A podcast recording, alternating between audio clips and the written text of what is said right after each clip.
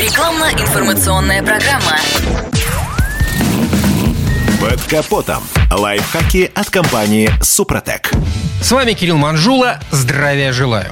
Обычно на патрубок выхлопа обращают внимание лишь тогда, когда оттуда начинает валить черный или сизый дым. Это уже крайность, и абсолютно ясно, что с двигателем какая-то беда. Однако стоит заглянуть в трубу, пока таких симптомов еще нет.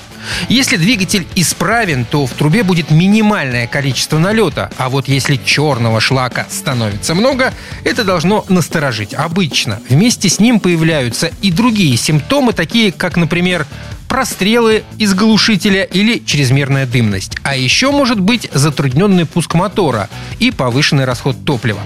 Причин черноты фактически две. Попадание в систему выпуска моторного масла или несгоревшего топлива они и образуют отложение, однако чаще всего встречается сочетание этих двух бед. Если вдруг заметили, что нагар появился резко, а из глушителя слышатся посторонние звуки, значит есть проблема в системе питания. Может быть виноват бодяжный бензин. Тогда достаточно заправиться на проверенный АЗС и залить в бак присадку, например, из газу протекопрохим, чтобы симптомы исчезли. Это спасет от затрат на диагностику и замену свечей зажигания. Если обнаружили сильный нагар у поддержанного автомобиля, который собираетесь купить, возможно, у него сбой фаз газораспределения, либо проблемы с муфтой фазорегулятора. Ремонт этих неисправностей также обходится недешево, потому от покупки лучше отказаться. Еще могут быть различные глюки электронного блока управления двигателем. Из-за неверных команд, подаваемых мозгами, топливная смесь получается слишком богатой. Вот бензин и сгорает не полностью.